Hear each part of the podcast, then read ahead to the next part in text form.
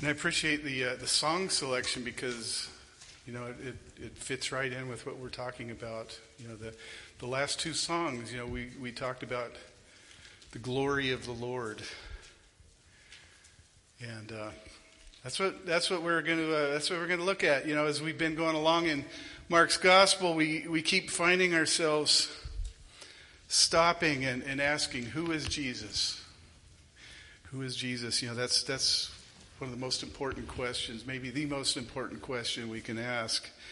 And, uh, you know, Mark writes a whole account here to answer that to answer that question, you know, just to make sure we stay on track. Even from the very first verse, he says, the beginning of the gospel of Jesus Christ, the Son of God. And then he unfolds the, the life of Jesus to show how it's undeniably true that Jesus is the Messiah, he is the anointed one from God, that he is the Son of God. Uh, today we're in uh, Mark chapter 9, starting in verse 1, where we see uh, Jesus transfigured. That might that may be a word you don't use that often. Transfigured. It, it means to uh, to change. You know, to change visibly. Um, We'll get into that a little bit in a second here, but uh, you know, we, we get a glimpse, a glimpse of, of the glory of Jesus on the Mount of Transfiguration. This is a very significant story in, in the life of Jesus, and uh, you know, it's a little bit of a difficult passage, and you know that's a good thing though about going verse by verse through the through a book of the Bible is we we get to talk about everything, whether it's difficult or not. You know, we don't, we, we don't skip over anything because everything in there is important. The Holy Spirit inspired God's Word. Everything written is there for a, a reason. So let's, let's let the Holy Spirit guide us as we look at this passage that He Himself inspired. Mark chapter 9, starting verse 1. Read with me in your Bibles. He says, He said to them, Truly I say to you, there are some standing here who will not taste death until they see the kingdom of God after it has come with power. And after six days, Jesus took with him Peter and James and John, and he led them up a high mountain by themselves. And he was transfigured before them, and his clothes became radiant, intensely white, as, as no one on earth could bleach them. I like that. And he appeared to them, and there, there appeared to them Elijah with Moses, and they were talking with Jesus. And Peter said to Jesus, Rabbi, it's good that we're here. Let us make three tents one for you, and one for Moses, and one for Elijah. For he did not know what to say, for they were terrified. And a cloud overshadowed them, and a voice came out of the cloud This is my beloved Son Listen to him. And suddenly, looking around, they no longer saw anyone with them but Jesus only. And as they were coming down the mountain, he charged them that no one tell what they had seen until the Son of Man had risen from the dead. So they kept the matter to themselves, questioning what this rising from the dead might mean. Now let's, let's pray. Lord, I would just ask you that uh, you would speak to us today through your word, that your spirit would just shed light on the meaning that you would have us to, uh, to see in your word. In Jesus' name, amen. What, one thing I want to I want to notice right away is that Jesus reveals his glory throughout this gospel, and he kind of reveals it piece by piece, part by part. You know, he, he reveals his, his glory in, in stages. And, uh, you know, looking back at last week's passage, Jesus speaks of his coming and glory, his coming and glory. He says, What profit does it man to gain the whole world and forfeit his soul? For what can a man give in return for his soul? For whoever is, whoever is ashamed of me and my words in this adulterous and sinful generation, of him will the Son of Man be ashamed when he comes in the glory of his Father with the holy angels. You know, so we, we see from, from this passage that he's, he's talking about something in the future. He's talking about when he comes in glory. When he comes in glory. You know, this is, this is going to be a very significant event in human history in, in the history of, of redemption. It's going to be a time of reckoning. It's going to be a culmination of, of events. And, you know, we can, we can argue that he's, he's already begun to reveal his glory. You know, at least in part, he's, you know, he's demonstrated that he's, he does things that only God can do. He, does, he, he shows God's glory by raising people from the dead. He shows that he alone is able to forgive sins. You know, he, he commands the, the wind and the sea and they obey. He heals people. He rescues them from spiritual bondage. And remember in the last chapter, Peter came to this realization.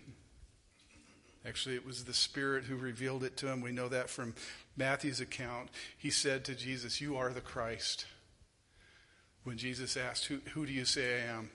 You are the Christ. You are the Messiah. That was a big revelation to Peter and the, the disciples. You know, Peter had seen over a period of time evidence of this, but you know his his declaration that you are the Christ. That was that that's a pivotal moment in this this narrative, this story. Uh, you know, the disciples had experienced an, an amount of, of spiritual blindness. You know, not not really realizing who Jesus was, not really recognizing how amazing this stuff is that Jesus is doing. And now Jesus is taking them to this mountaintop. He's taking them to the next level in their training. You know, he's, he's teaching them to see things, to, to see their lives from a different perspective, an eternal perspective. And uh, you know what? This learning doesn't come easy for them, and it doesn't come easy for us. Jesus says in chapter 9, verse 1, he says, Truly I say to you, there are some standing here who will not taste death until they see the kingdom of God after it has come with power. You know, what, what does he mean? What does he mean by this? You know, he was, he was saying, there's some people right here, some people here who are, are standing here that I'm talking to who will see the kingdom of God come with power. Uh, you know, this is this is one of those uh, enigmatic statements that Jesus makes that uh, commentators and theologians debate about. Uh, you know, we, we really need to, when we study the Bible, though, just look at the context. Normally, the uh, the simplest solution is the one we can derive by by reading it in the context, the, the verses before, the verses after. Jesus had just talked about his suffering and death and resurrection in uh, verse 38 of, of, the last chapter, 8, 838. And then he talks about a time when he will come in glory, the glory of his Father with the holy angels. You know, the kingdom of God and the glory of Christ will be revealed. You know, we, we have the advantage of, of knowing the whole story, of, of, of having the book. You know, we know what the end is. They didn't. You know, for, for them, it was like, um, you know, have you ever watched a, a, a, series of, of shows where you only get one week at a time and, you know, they, they leave you hanging. Oh, I wonder what's coming next. You know, we got to wait a whole week before we find out. But the way I prefer to watch those series is wait till they're all out and then just kind of watch them all in one week, you know. you know, and that's that's our vantage point, you know. But they they they had to see things really kind of unfold uh, slowly you know, the kingdom of God, the glory of Christ will be revealed. You know, Jesus, and he, he tells them three times in the book of Mark, tells them this Jesus will suffer, he'll die, he'll, he'll be raised from the dead. You know, he will ascend to heaven. His glory revealed piece by piece. The, the Holy Spirit will come on Pentecost. They don't know this yet, but we do. His glory revealed in stages. One Bible scholar, a guy named R.T. France, says that uh, Jesus may not be referring to a single event, but to a series of events. Jesus' transfiguration, death, resurrection, ascension, Pentecost, the destruction of the temple, as one sees the seed developing into a stalk, a head, and full kernel, some of Jesus' disciples will see the fulfillment of his prediction in stages. The kingdom's power will be undeniably visible.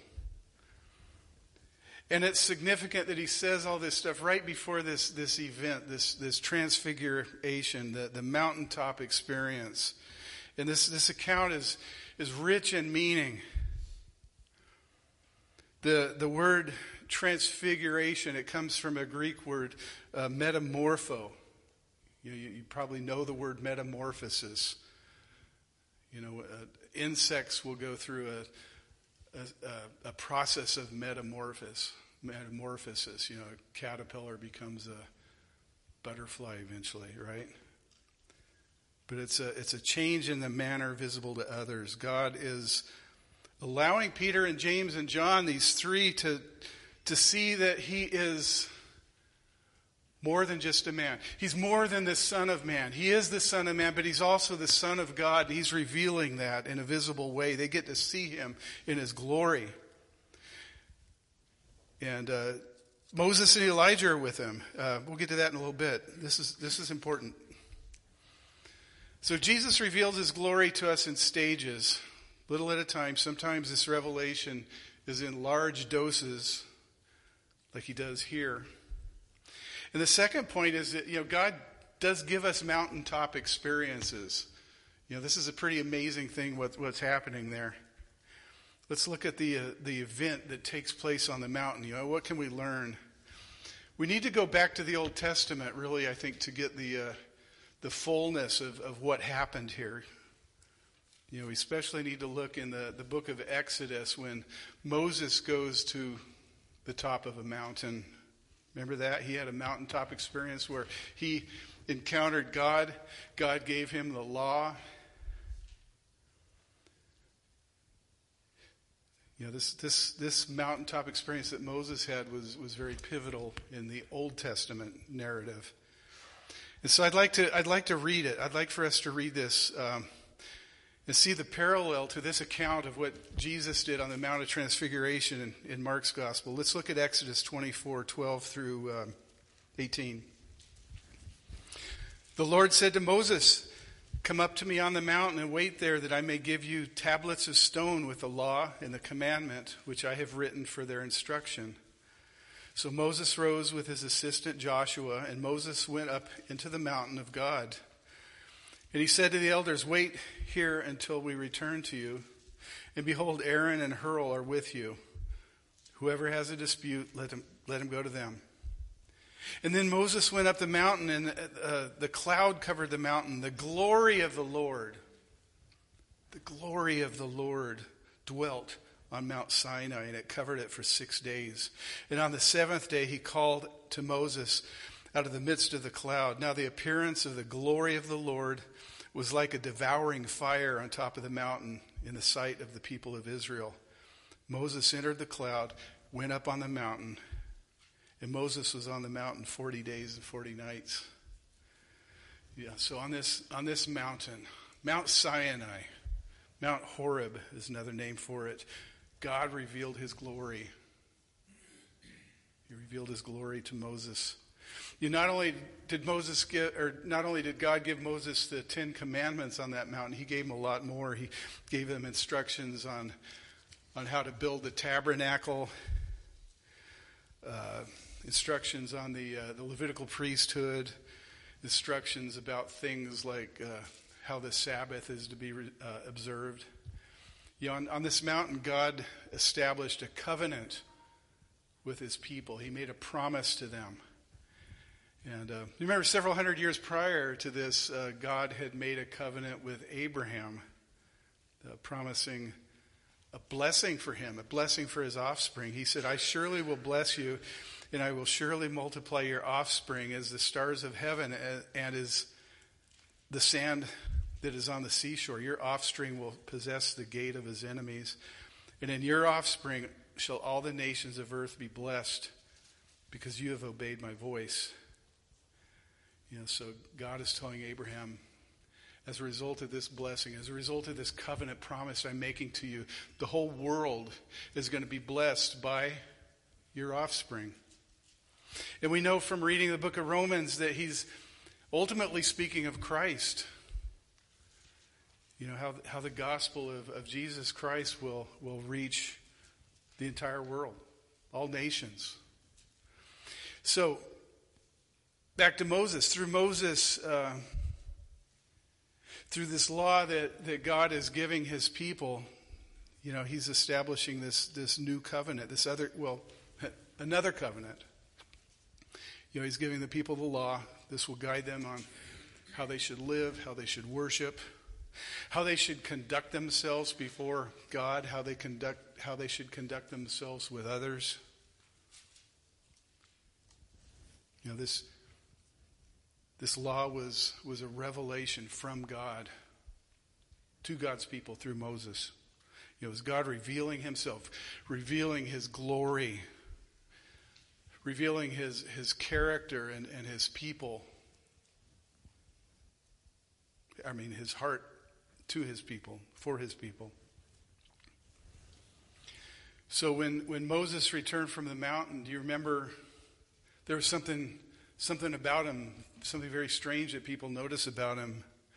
Look at Exodus 34 29. It said, When he came down from Mount Sinai with the two tablets of testimony in his hand and came down from the mountain, Moses did not know that the skin of his face shone because he'd been talking to God. Aaron and all the people of Israel saw Moses, and behold, the skin on his face shone. And they were afraid to come near him. He was glowing. You know, Moses was a person who theologians would say he was a, a type of Christ, a type of Christ. Uh, that, that is someone who God has given us to give us a, a picture, really kind of an incomplete picture of, of the Messiah who was to come. Moses was not the Messiah, but he, but he typified the Messiah in some ways, some limited ways. You know, Moses' face shone brilliantly. You know, keep that, keep that in your mind when we come back to the transfiguration because why? He had been with God. He had been in the presence of God.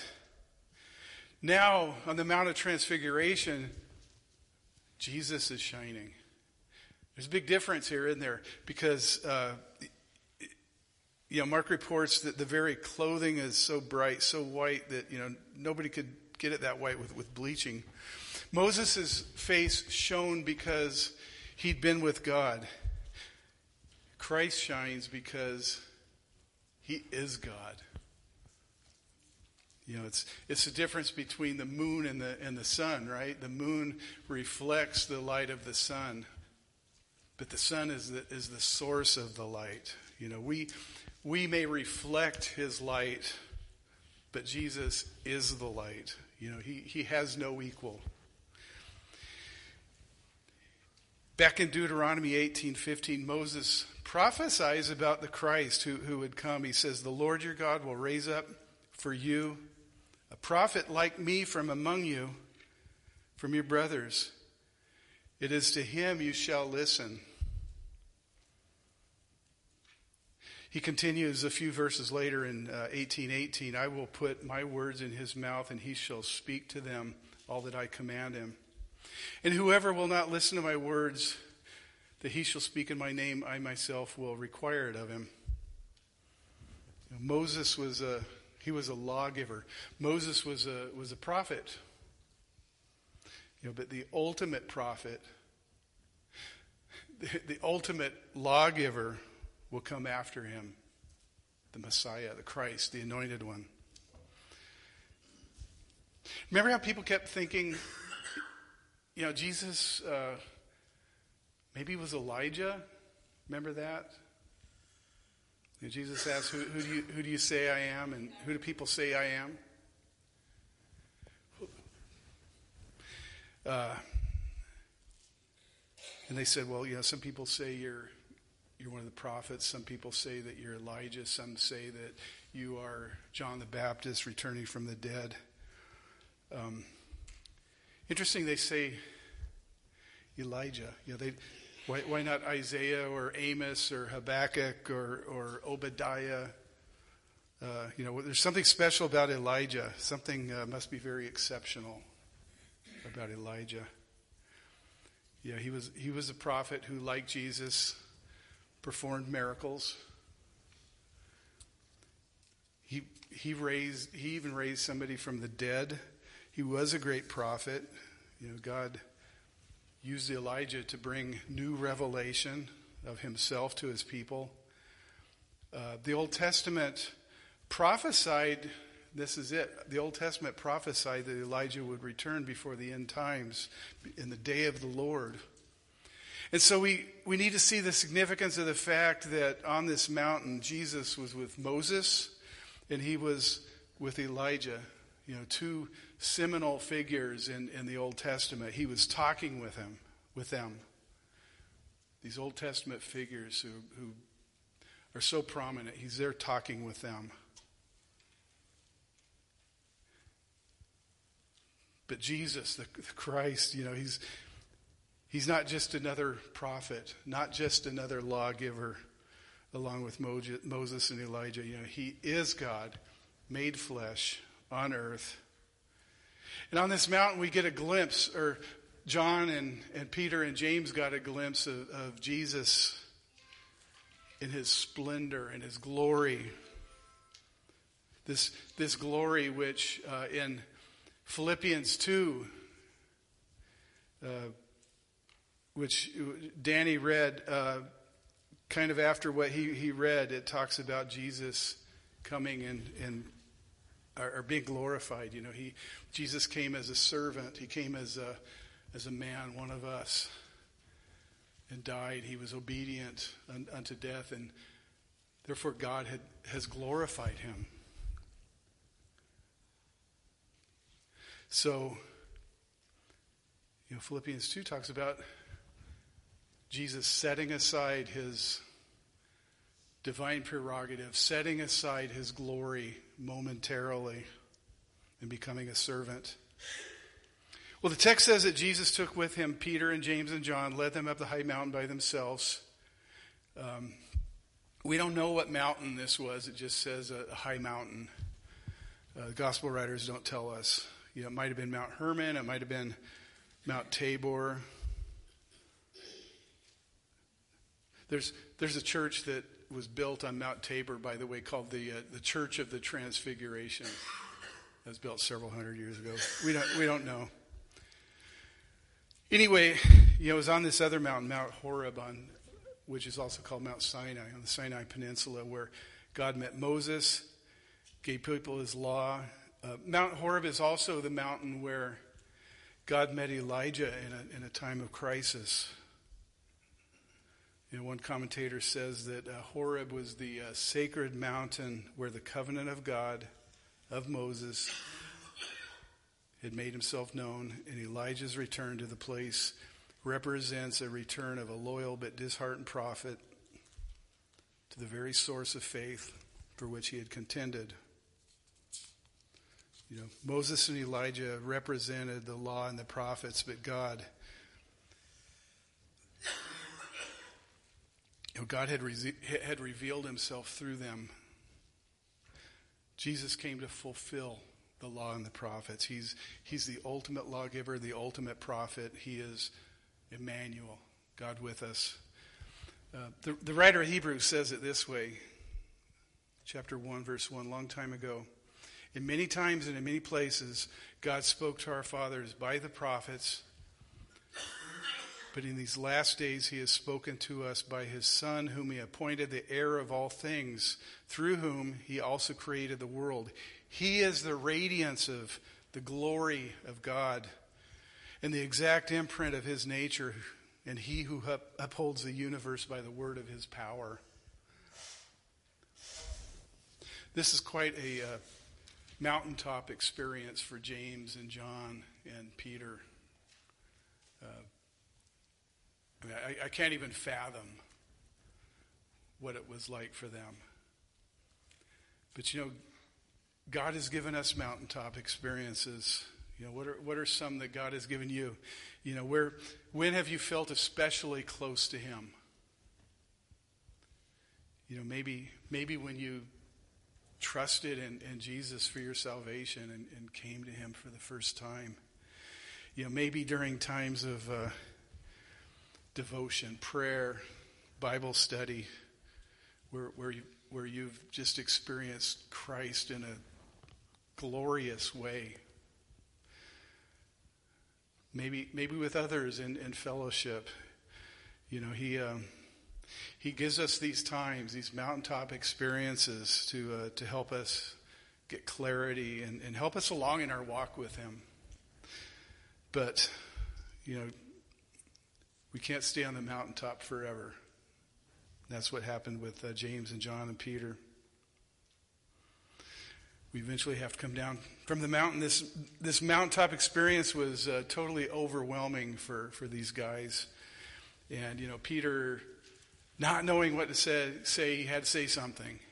Right? That's that's Peter's personality. He says, "Rabbi, it's good we're here. Let's make three tents: one for you, one for Moses, one for Elijah." And uh, know, why did why did Peter say this? It, it sounds kind of strange at first glance. You know, okay, Peter, what, what, are you thinking here? But in you know, in the context of the book, it makes sense. You know, Peter's thinking, "This is awesome. We need to stay here." we need to stay here as long as we can. You know, let's let's let's set up a camp and pitch some tents, and let's let, maybe maybe never go down. You know, maybe we'll just stay up here forever. You know, let's let's make dwelling places for Moses and Jesus and, and Elijah. Let's keep this mountaintop experience going as long as we can. Um, yeah, you guys can live here, and we'll stay here with you. Um, I don't I don't want to go back down there. You know, it's, it's hard down there. There's, there's confusion, there's war, there's strife, there's, you know, there's an oppressive government, uh, there's people who are sick, people dying, people who are tormented by evil spirits. spirits. Uh, let's make camp. Let's just stay here.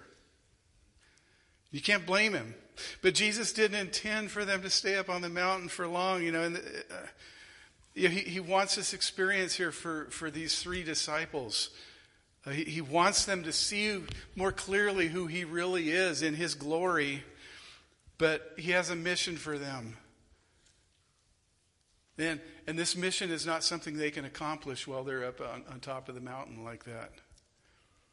And I, I love this part where it says the Father spoke. What did he say? This is my beloved Son. Listen to him. Listen to him. You know, it must it must be hard for Peter to listen at this point. You know, uh,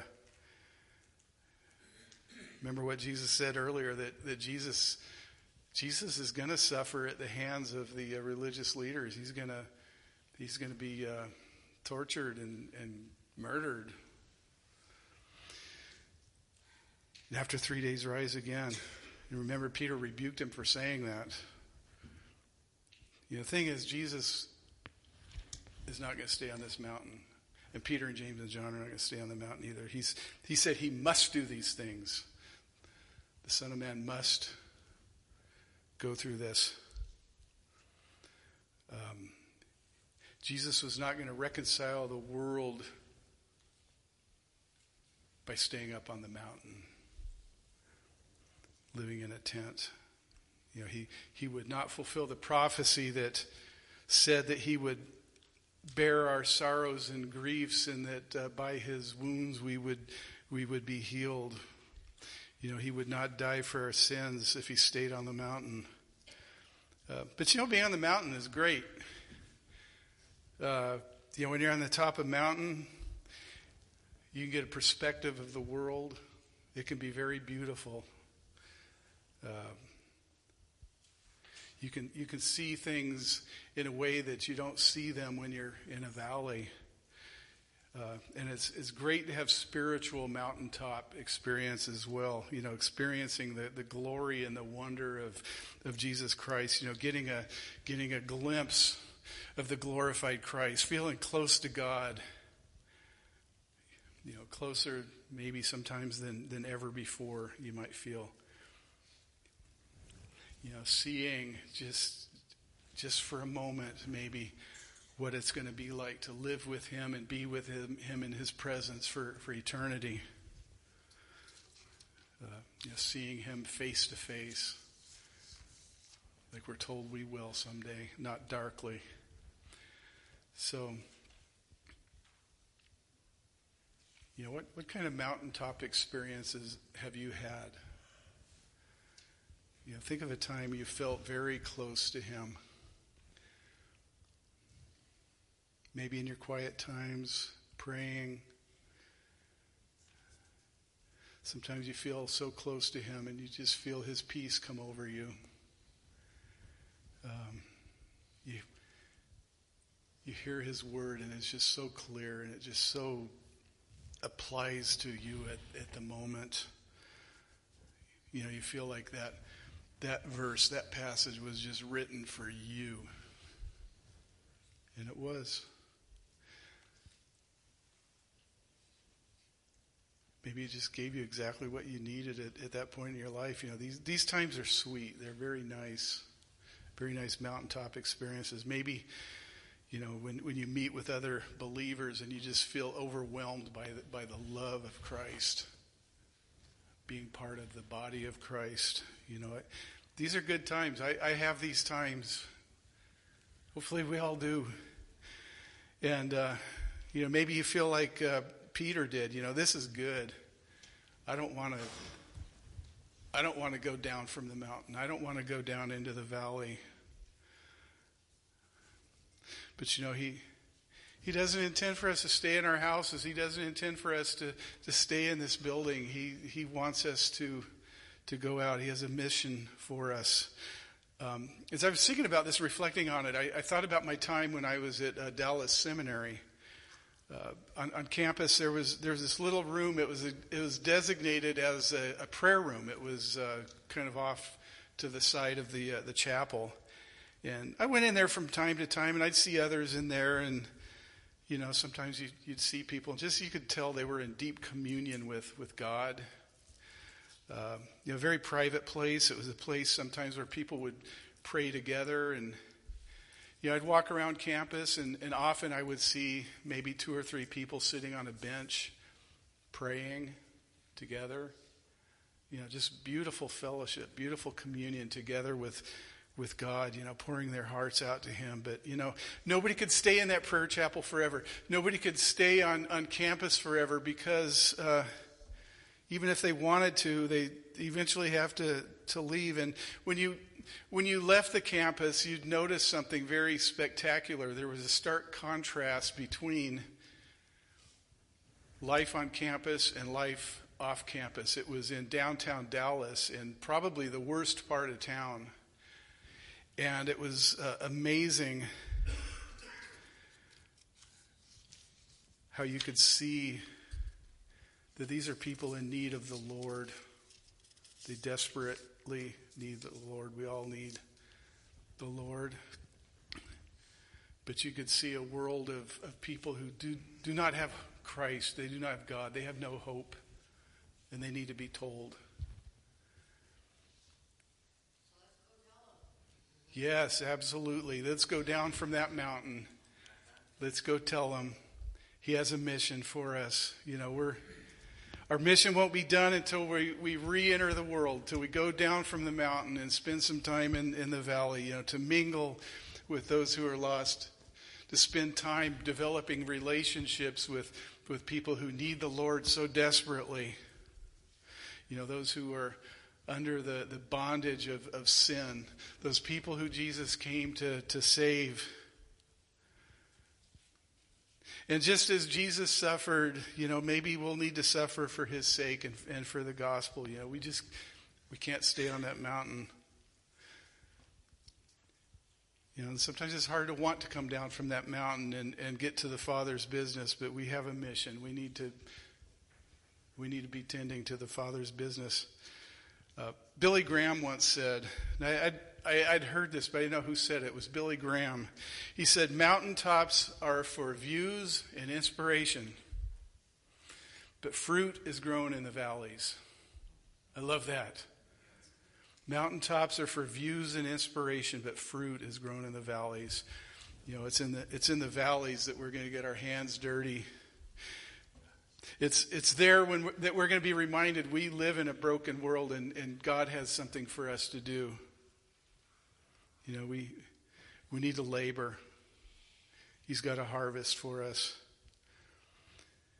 And we carry with us those, those glimpses of, of glory, you know, just as a, as a reminder of, of what's to come when Jesus comes in glory with the angels. Uh, you know, Paul helps us to um, put things into perspective. I think in Romans eight eighteen, he said, "For I consider that the sufferings of this present time are not worth comparing to, with the glory that is to be revealed to us. The glory that is to be revealed."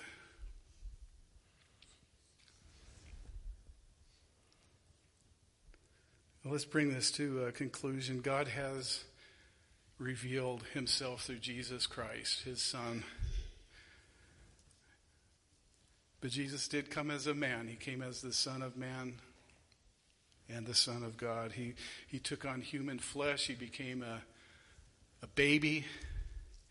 He, he willingly subjected himself to the, the things that beleaguer us. You know, but he, he gave his disciples more and more evidence of who he was. He revealed his glory in stages. Yeah, just six days after Jesus had said, You are the Christ, that's when Jesus took him up with the other two onto this mountain.